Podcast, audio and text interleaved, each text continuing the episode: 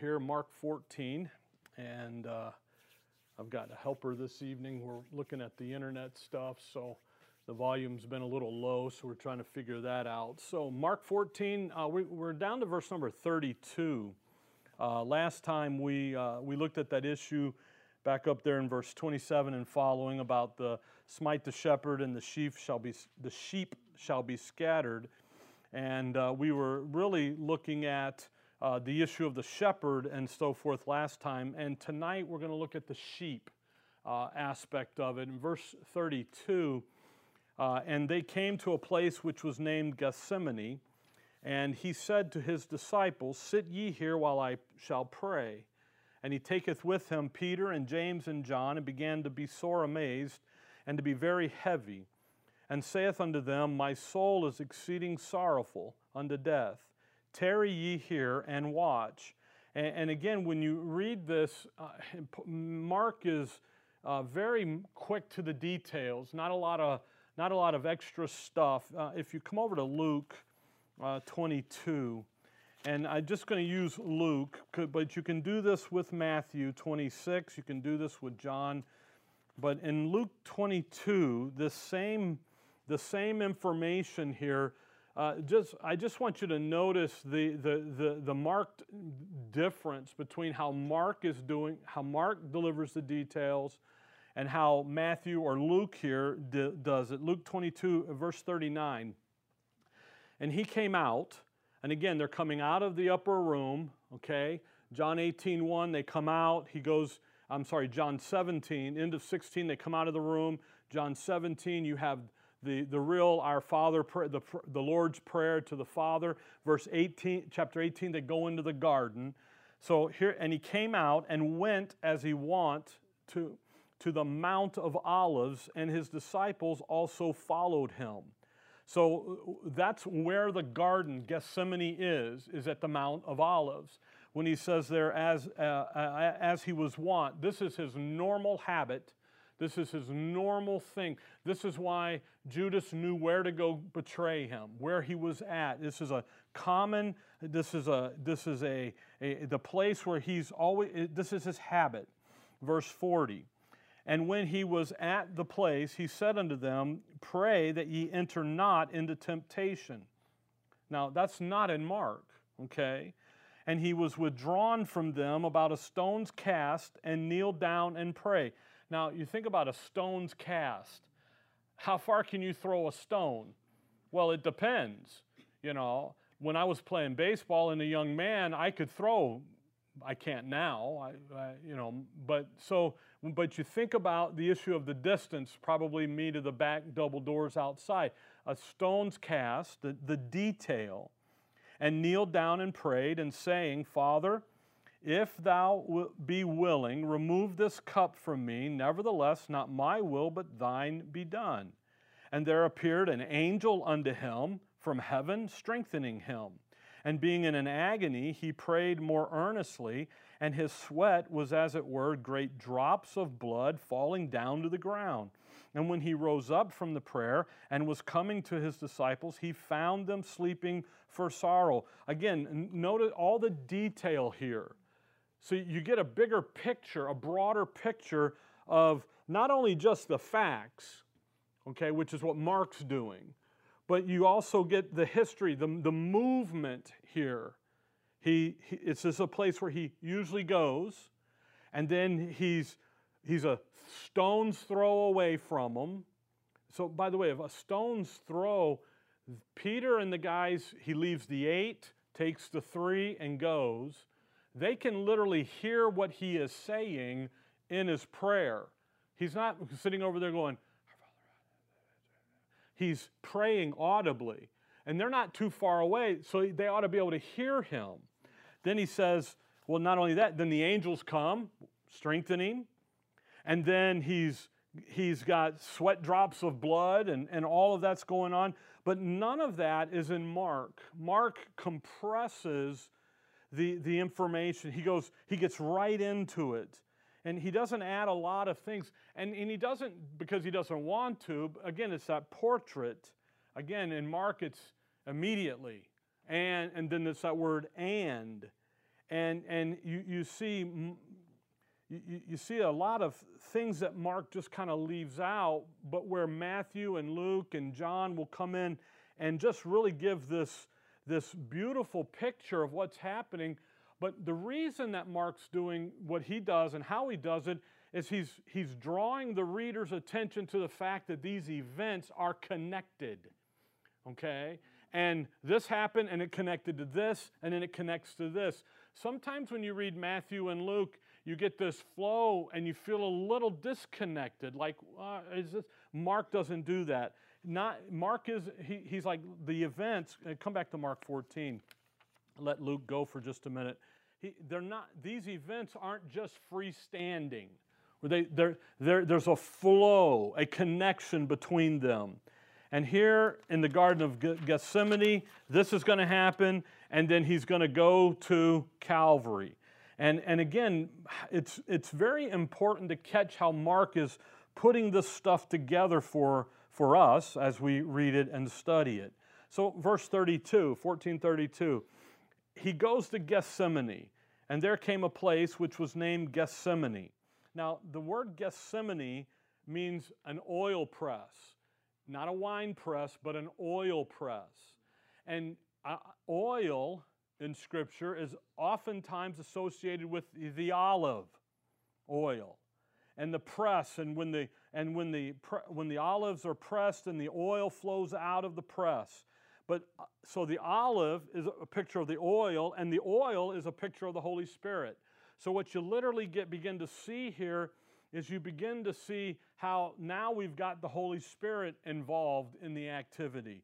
Uh, come over with me to hebrews chapter 1 and again, Mark is he's saying things, drawing the, the, reader's attention, catching the reader's attention to move them and to see. And in Hebrews 1, verse 8, but, but unto the Son he saith, He the Father, Thy throne, O God, is forever and ever. A scepter of righteousness is the scepter of thy kingdom.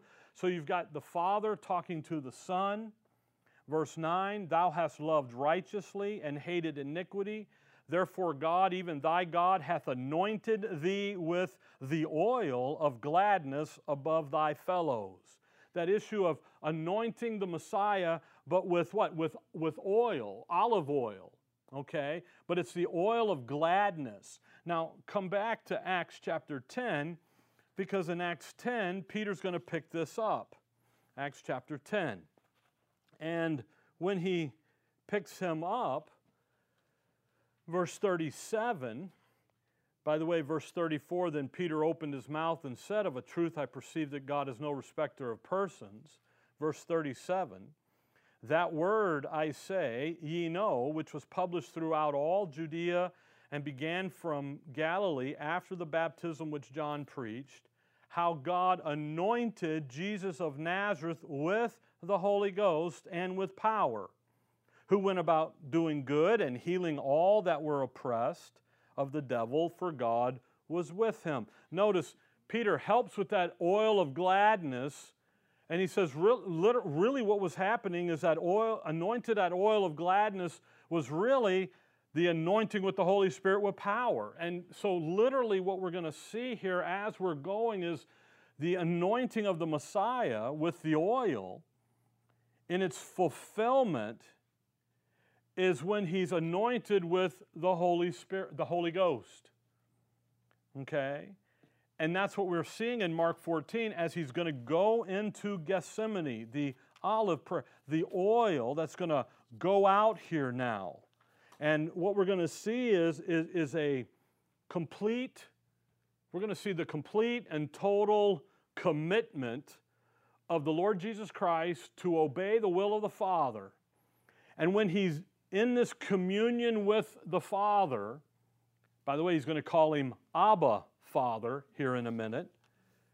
Not my will, but thy will be done. When he's doing all of that, the Holy Ghost is right there too, operating and functioning.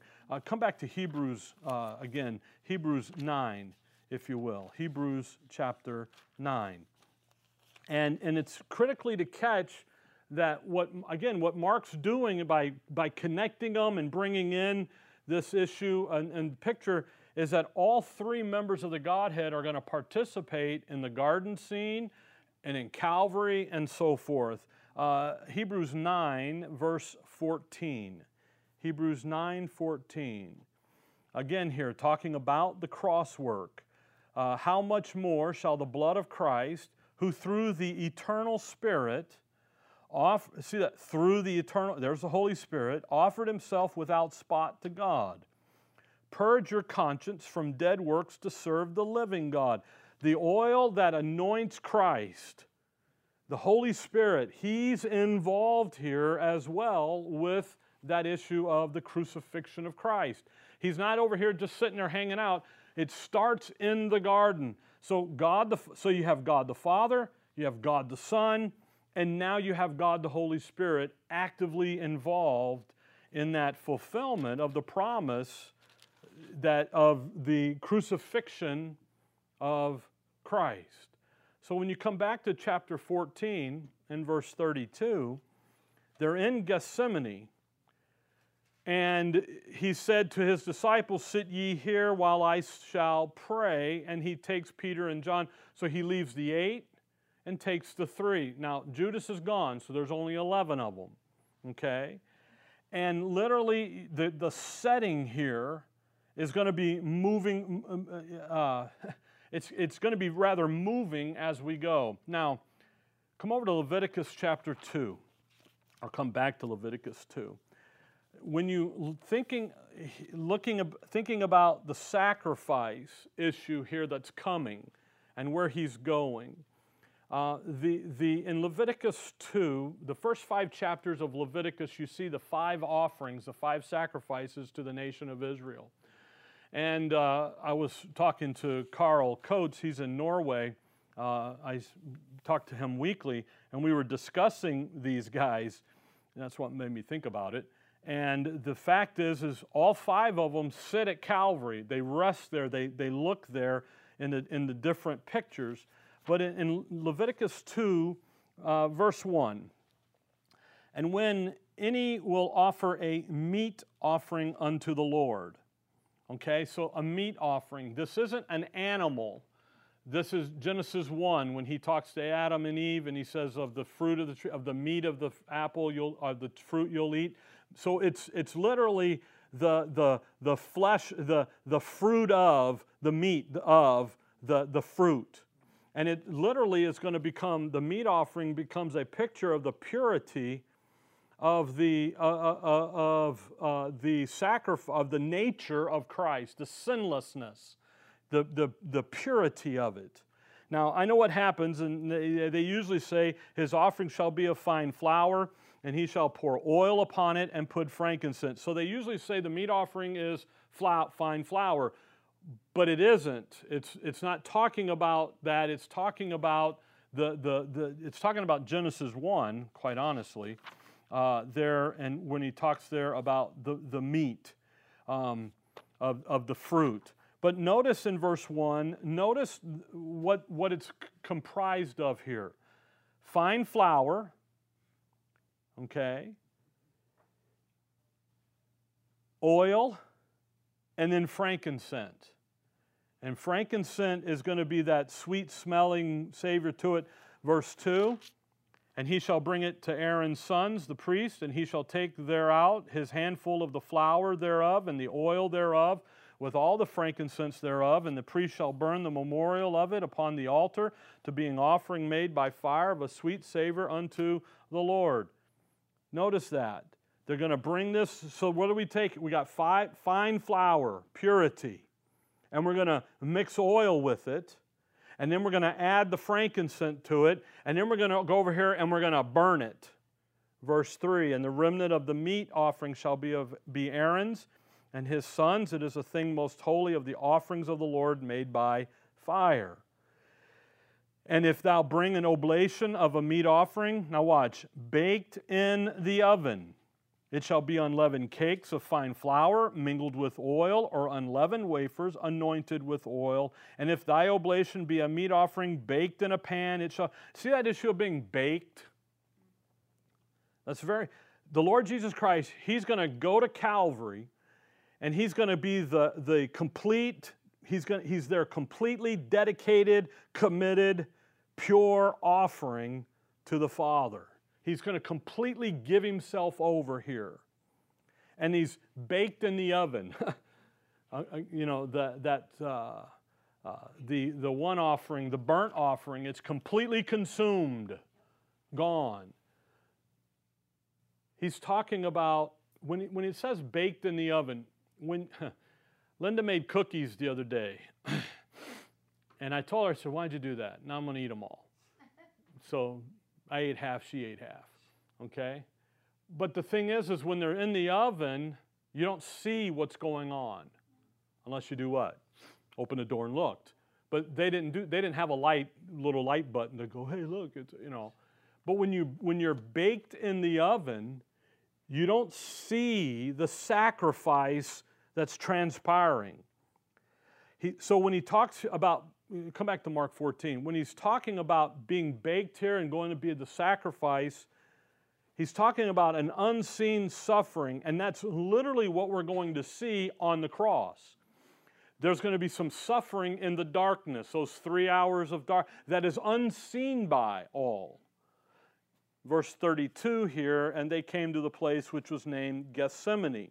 Now, I know what some do, and that's they say it's a wine press. No, what, what is, what is, what's function, what's pressed in the wine press? The grape is, the blood of the grape. And that's the sin offering, that's the blood of atonement. Here's not. Here this is the oil press. This is, this is where the Holy Spirit is going to come out here. And, and that complete consecrated fellowship when Christ is on his way to the cross, he's on the cross where the, where the olive is pressed. And again, it's that picture of the Holy Spirit going to work and, and being a part of it. So as we go through some of this in Gethsemane, excuse me, it's, you can't miss the setting. He's on his way to the cross, but where does he start? He starts here where the Holy Ghost, Holy Spirit's going to be pressed into action and, and worked down through. And he says to his disciples, Sit ye here while I should pray. So you sit here, I'm going to go pray. Then, I'm sorry, and he taketh with him Peter and James and John and began to be sore amazed and to be he- very heavy. Now, Peter, James, and John, the great, tri- the great three, if you come back into chapter 9, here's why he takes them off with him. One of the reasons. Okay? Matthew, I'm sorry, Mark 9, verse 2. And after six days, days, Jesus taketh with him Peter and James and John. By the way, these are the only three that he surnames. He surnames Peter, uh, uh, Simon Barjona. Uh, he calls him Cephas and the rock and all of that. He calls James and John's the voice of God, the sons of thunder, and so forth. And then he takes them apart. They leadeth them up into a high mountain apart uh, by themselves, and he was transfigured before them. And his raiment became shining, exceeding white as snow, so as no fuller on earth can white them. And there appeared unto them Elias, Elijah, and Moses, and they were talking with Jesus. So here, Peter and James and John are taken up on, a, in 2 Peter 1, he says, We were eyewitnesses of his majesty. They literally saw the kingdom glory of the Messiah. And then they saw their part in that kingdom glory. They got a glimpse of the reality of kingdom glory. Okay? Now, in, in Mark 14, 33, what are they doing here? Now, he's going to take them and he's into the garden, and they now get to see a glimpse of the reality of his suffering and the conflict that he's going to go through with the adversary. So, so when he says, Come and pray, and you sit here and you do this, and he's got them all, he, he's got the three guys doing it, it's because they have already seen the kingdom glory but they've got to see the kingdom, the suffering of the, of the reality of his suffering before the kingdom glory. This has got to happen. And the Lord's been teaching them this all along. He's been moving them from, okay, guys, we're going to do this, but before we do this, we got to do this. And that delay principle Uh, That's all through Israel's history. He tells Moses, "You're going to go and you're going to go to Pharaoh and say, "Let my people go." But before he lets you go, there's going to be 10 plagues. And then he might then he's going to let you go. But you go down there and you t- so there's a delay principle over and over and o- and that's exactly what he did with the with the with the uh, disciples with the little flock. This is what's going to come, but before this comes, then this has got to I got to go do this.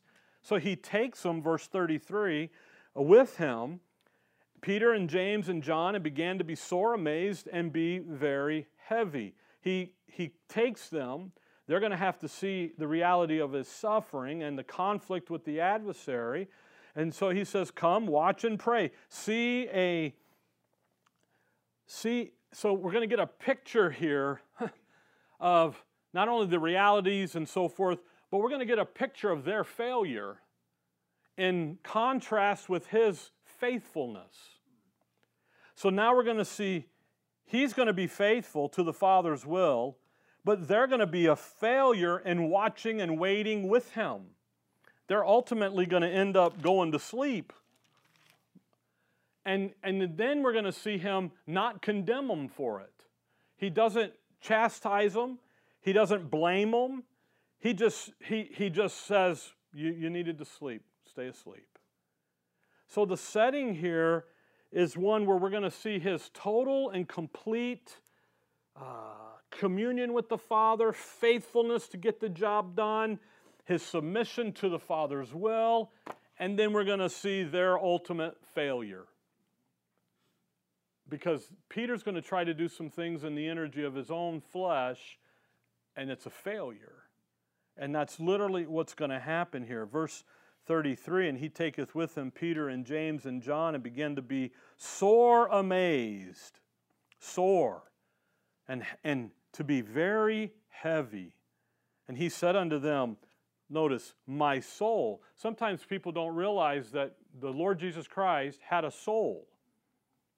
If he's 100% human, human, he has a soul. He has the Holy Spirit given to him by the Father. That's that descending, the, the baptism issue. Boom, he's got him. And then you, he obviously he's got a spirit.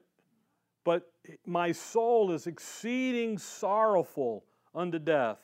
Tarry ye here and watch.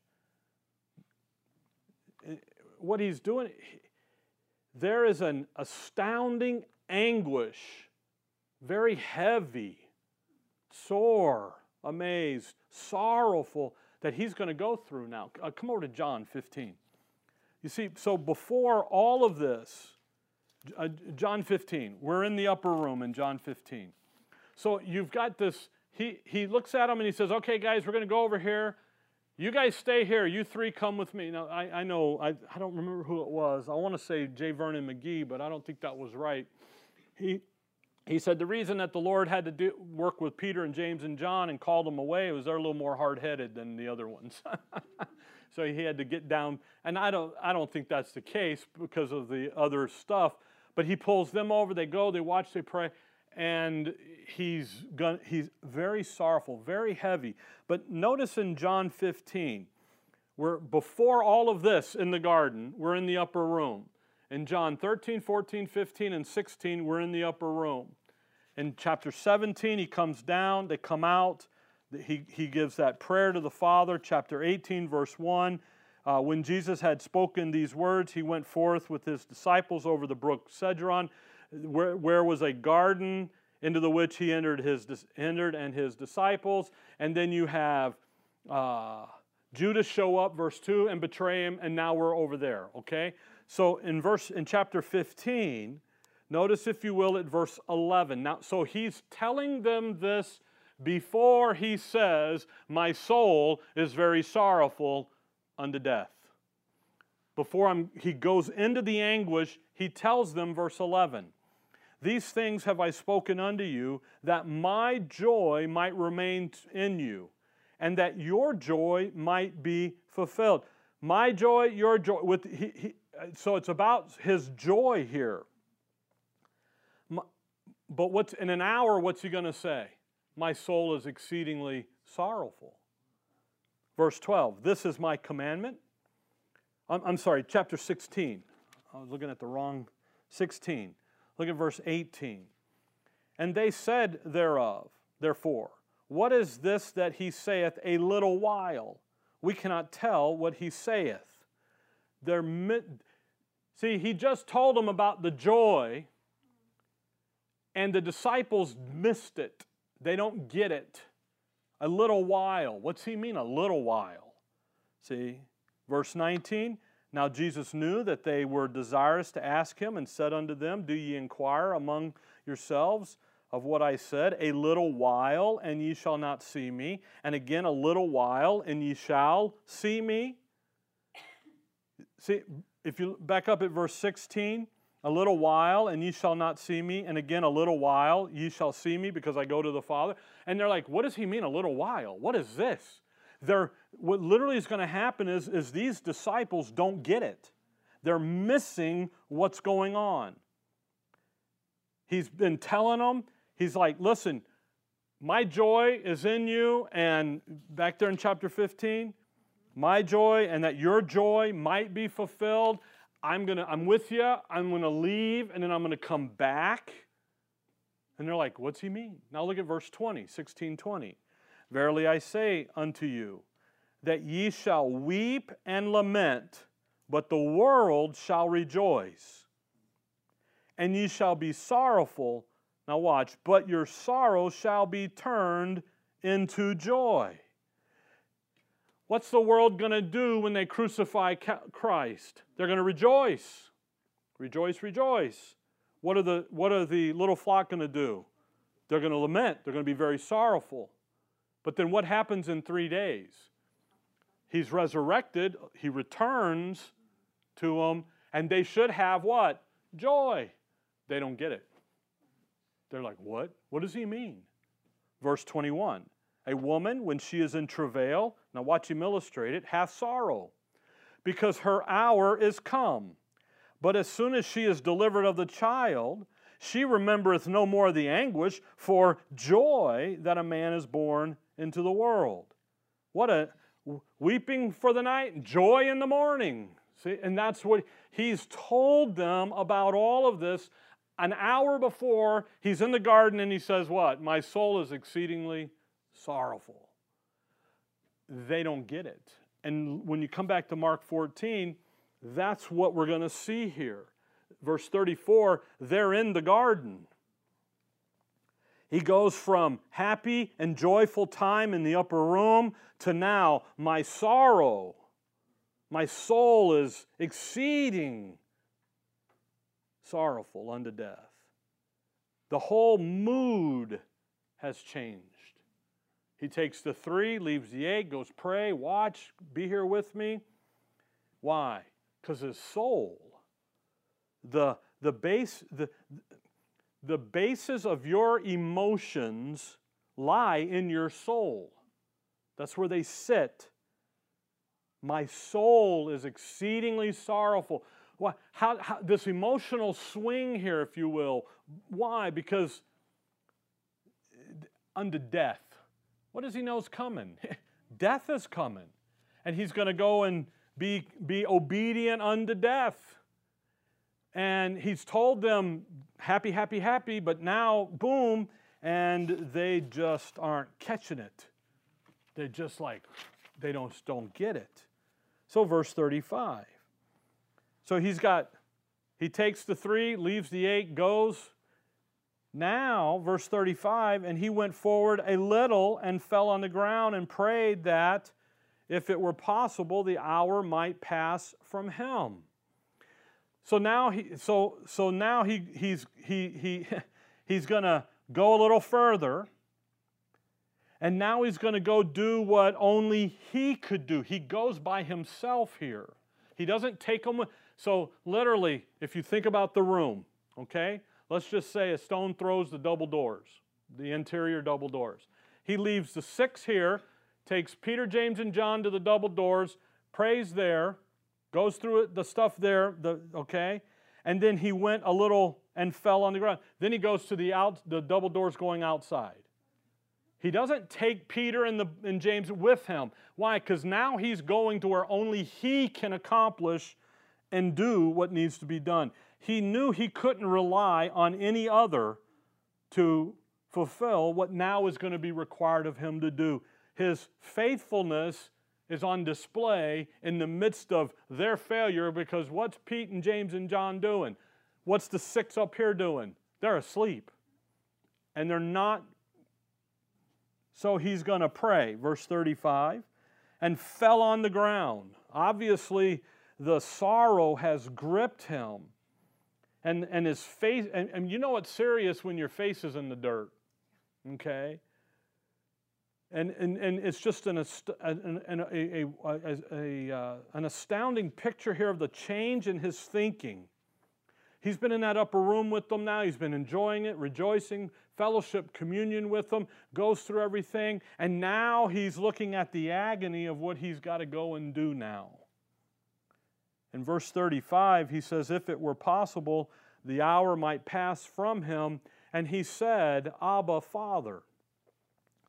All things are possible unto thee. Take away this cup from me. Nevertheless, not what I will, but what thou wilt. Now, Abba, Father. um, everybody wants to know what the Abba Father is. We'll talk about here in just a minute. If all things are possible, take it away. And if not, I'll go do it. Not my will, but your will.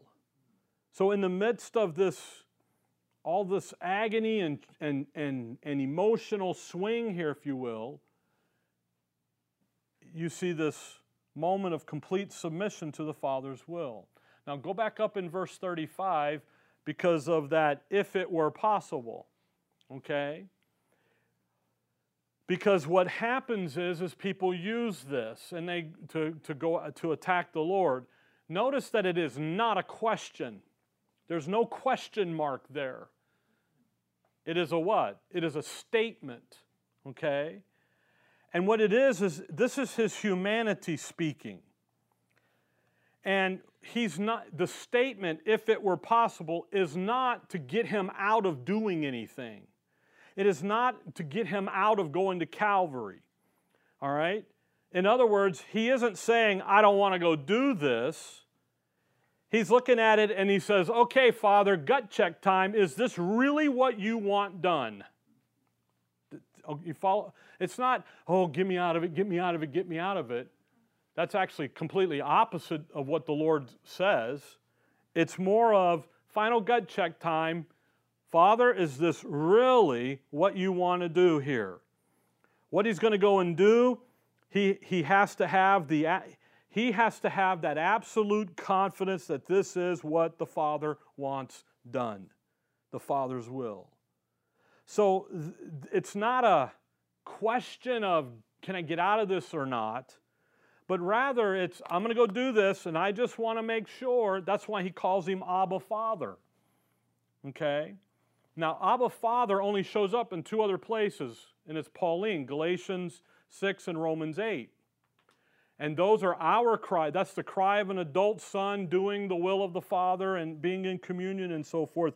If you look at Matthew 26, and this really helps, honestly, with what Abba means, because everybody's got their own definition of it. If you look at Matthew 26, and if you look at verse 39, and he went a little further and fell on his face and prayed, saying, Oh, my Father, if it be possible, let this cup pass. See how he says, My Father? When you and I cry, Abba, Father, Galatians 6, Romans 8, what we're crying is that intimate relationship between a father and a child. Because we have an intimate relationship with the Father today. If you look over at Ephesians 5, just one verse, I, I want to stay in Mark, but you got to catch this. Romans 8, we cry, Abba, Father. We've got the spirit of adoption given to us, and we're what? Heirs of God and joint heirs with Christ. So everything the, God the Father gives God the Son, we participate in joint heirship. And because we're in Christ, we have this intimate relationship, Ephesians 5, verse 1, with God the Father. So much so that Paul will say, Be ye therefore followers of God as what? Dear children. Isn't that interesting? What are we? We are dear children. In Romans, he says, we are beloved. We are deeply loved. Eh, that's, that's this relationship that we have with the Father. Why? Because we're in His Son. If you, um, oh, I, I told myself don't go down this. But if you look at verse, chapter 1, verse 3, blessed of Ephesians, blessed be the God and Father of our Lord Jesus Christ. Chapter, verse 17, that the God of our Lord Jesus Christ, the Father of. So sometimes Paul will just say, go back to Mark 14. Um, he'll say God, but then he'll say Father. Why? Because there's a relationship there that we have. And it's an intimate thing. It's a, it's a, it's a wonderful thing. So when he cries, Abba, Father, Abba, that term of a personal life, personal relationship with the Father, my Father, see, much deeper than just trying to have some quirky idea of what the Greek word meant. Just let the English tell you. See, Christ is in complete communion with his Father. And that communion is it's there, it's key, it's complete. It's going to get interrupted here because in a little bit he's going to say, My God, my God, why hast thou forsaken me? At the beginning, he says, What? Father, forgive them. Then it's my God, my God. See how the, the change in the tone and the tenor. Why? Because here we got the communion and we're getting everything. And now here, I'm not a man, I'm a worm, and he's bearing the second death and the sin death of for all of humanity. So you've got so the, the in verse 35, if it be possible, is not really a question, it's a statement. Because he knows what the Father's will is. Look over with me at Hebrews 10. And this sometimes gets lost in wanting to make the Gospels a flowery thing.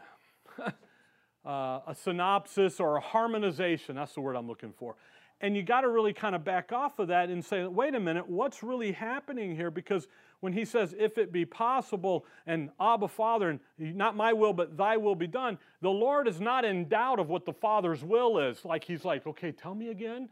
No, he knows completely and clearly what it is.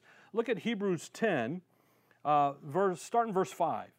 Wherefore, when he cometh into the world, he saith, the he here is Christ. Sacrifice and offering thou wouldest not, but a body thou hast prepared me. So, incarnation. In burnt offerings and sacrifices for sin thou hast had no pleasure. Then said I, Lo, I, the Son, in the volume of the book it is written of me to do thy will, O God. That's the Father. What does he know? He knows what the Father's will is. Okay? Verse 10 By the which will we are sanctified through the offering of the body of Jesus Christ once for all. So, what does Christ know? By the way, verse 8, above when he said, Sacrifice and offerings and burnt offerings and offerings for sin, thou wouldest not, neither didst pleasure therein which are offered by the law. Then said he, Lo, I come to do thy will, O God. Period. He knows. He knows that those sacrifices that they gave Moses and the Israel wasn't the blood of bulls and goats won't do it. He's got to go sacrifice. Verse 10, it's the sacrifice, the offering of the body of Jesus Christ once for all. Uh, look at, down at verse 12. But this man, after he had offered one sacrifice for sins, for how long? Forever sat down on the right hand of God, from henceforth expecting till his enemies be made his footstools. There's now we're back in Acts 2. Okay? For by one offering he hath perfected forever them that are sanctified. You see, he knows the Father's will. And he knows that the will of the Father is for him to go and to be that one sacrifice for sins forever. He knew it, he understood it from the very beginning.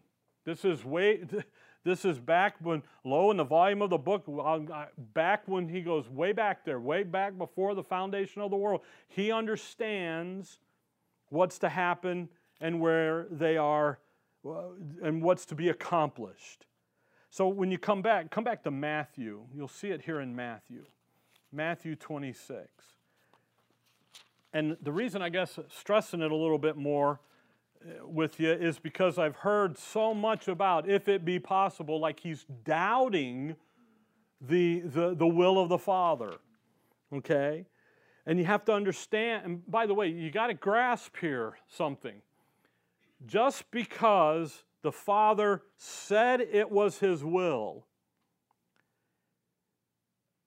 until it is accomplished, the will of the Father is not done. Okay? Do you follow that? Just and, and what you have what you got is you got to thank Calvin, the Calvinist, because what do they say? In eternity past, Father, the Father foreordained, and so therefore it must come to pass. So it was done. But when you read Matthew 26, just because God planned it and Jesus Christ knew it, he still had to go do what? Go do it.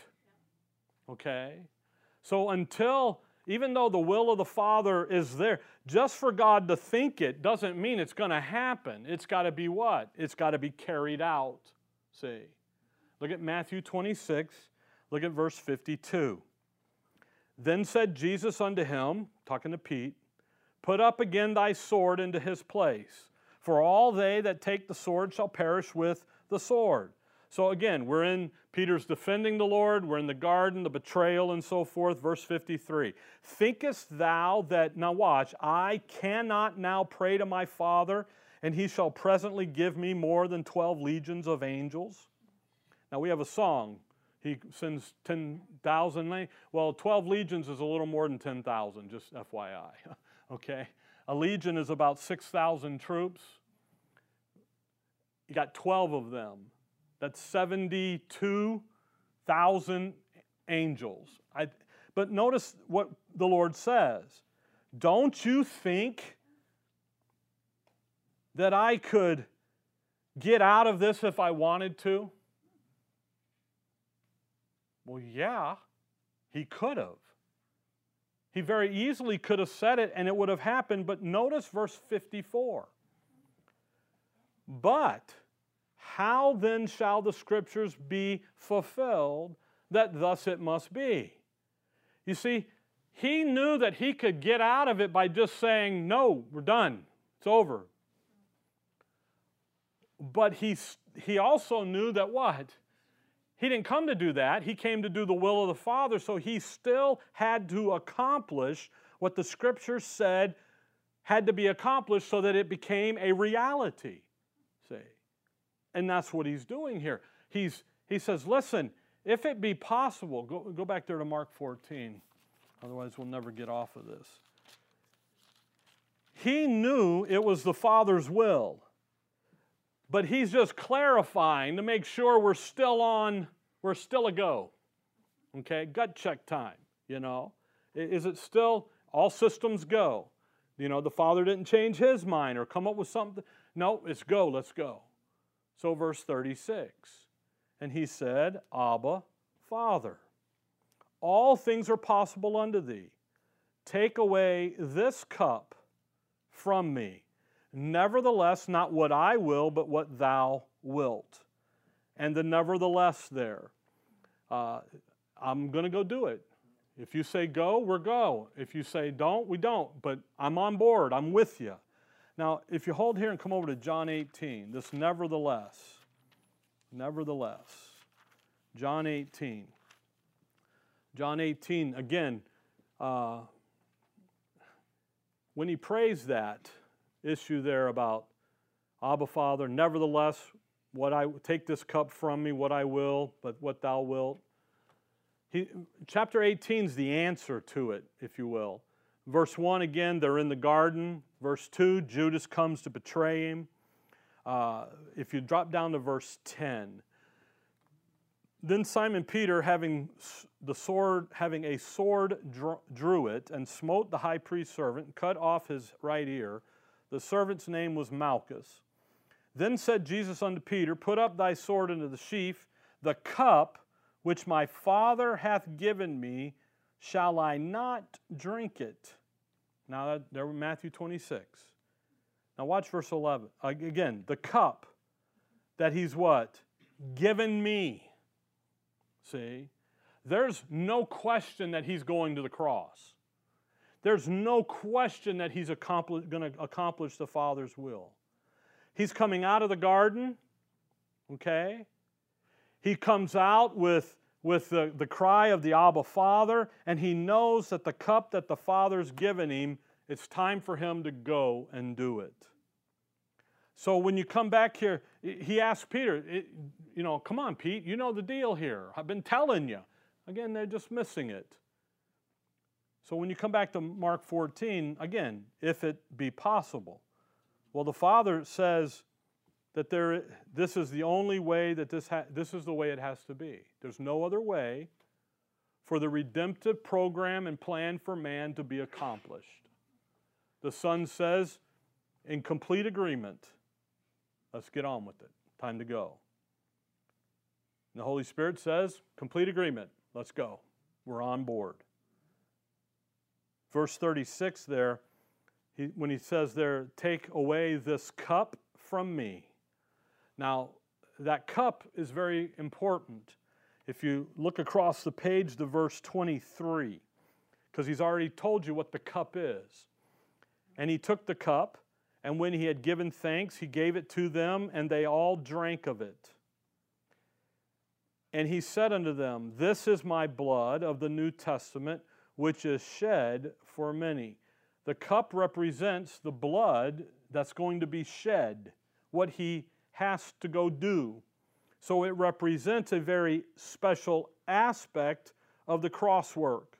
It's not just the suffering physically, okay, and the physical death, but now it's the, the cup is going to represent him entering into to the spiritual death, into our death.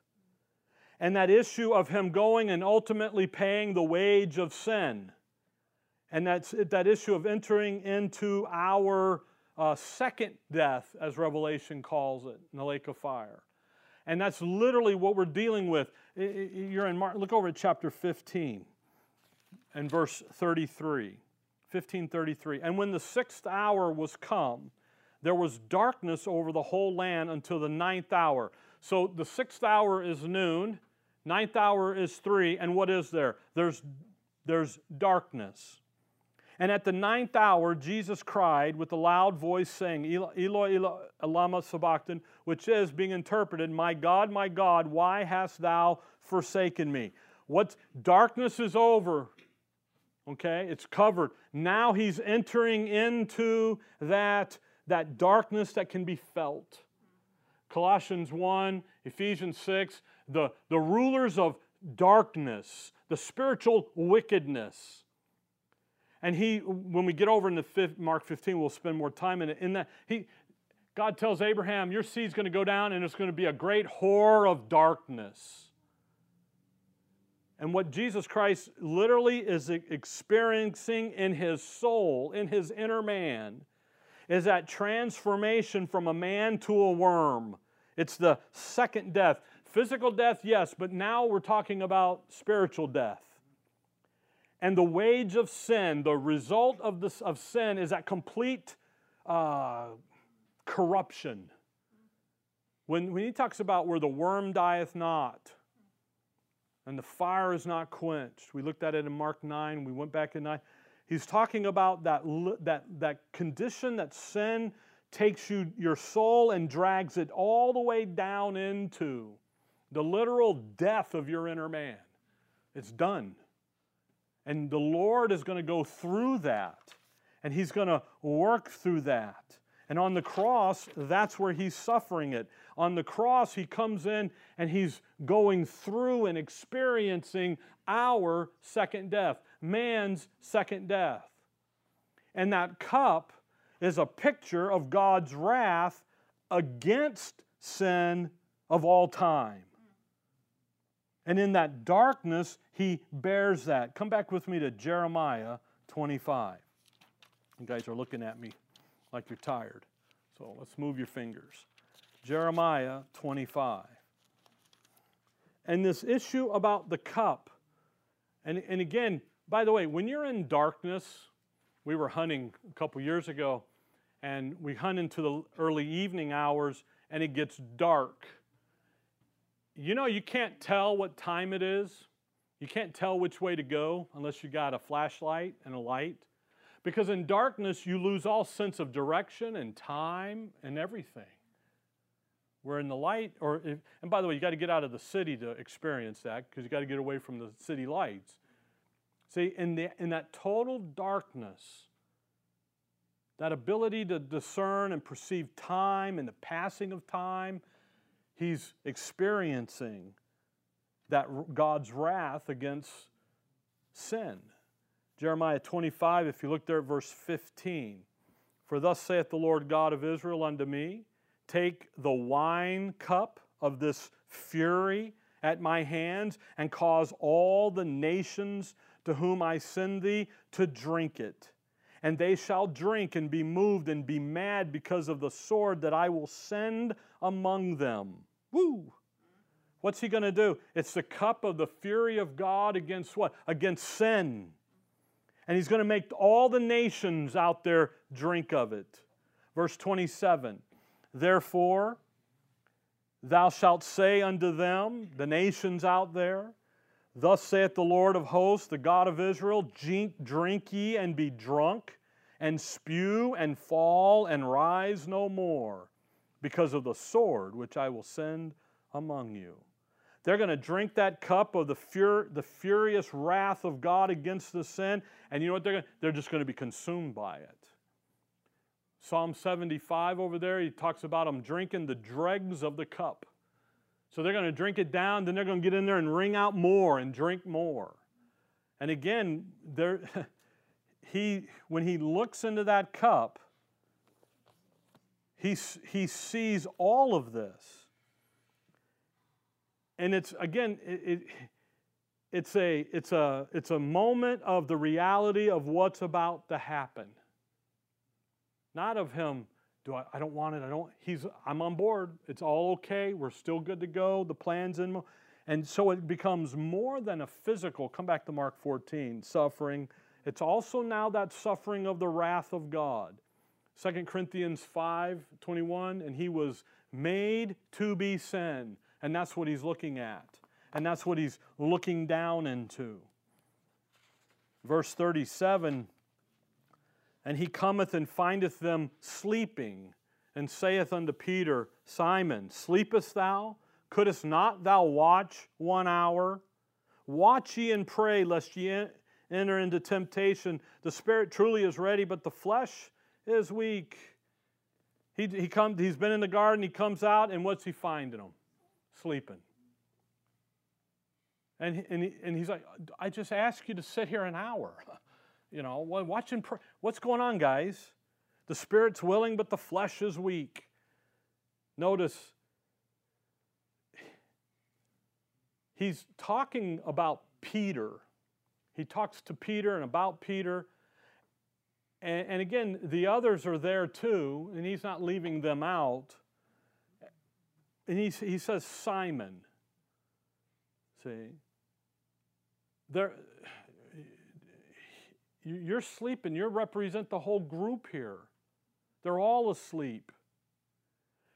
But yet, when he says Simon, Peter, Simon, Simon, his old flesh name, his old life name, there's a reason why he picks, picks Peter to make the example of, if you will. Not in a bad way. He's not condemning Peter or any of that. Uh, come back to Luke 22. We got five minutes. We can do this. Luke 22.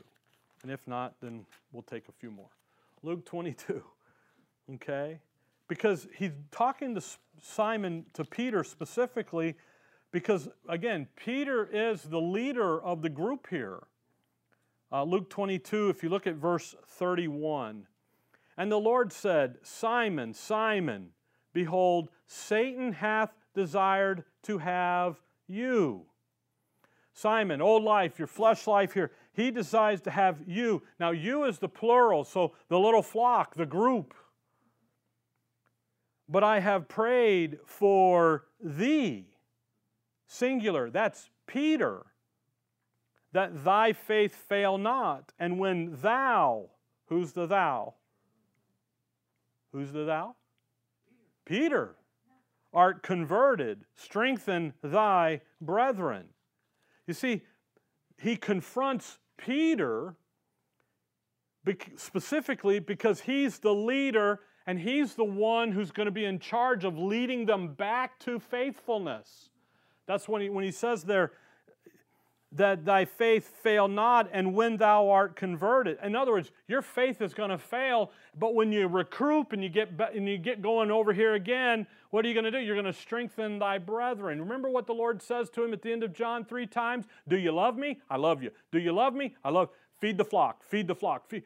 And it becomes on Peter. So in Mark 14, here in verse 38, when he talks to Peter it isn't that he's just calling out Peter on the carpet, but he's talking to him because he's the one going to lead him back into faithfulness.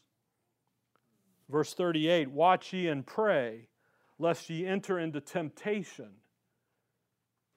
Again, our Father, the Matthew 6 prayer, Our Father which art in heaven, hallowed be thy name. Thy kingdom come, thy will be done on earth as it is in heaven.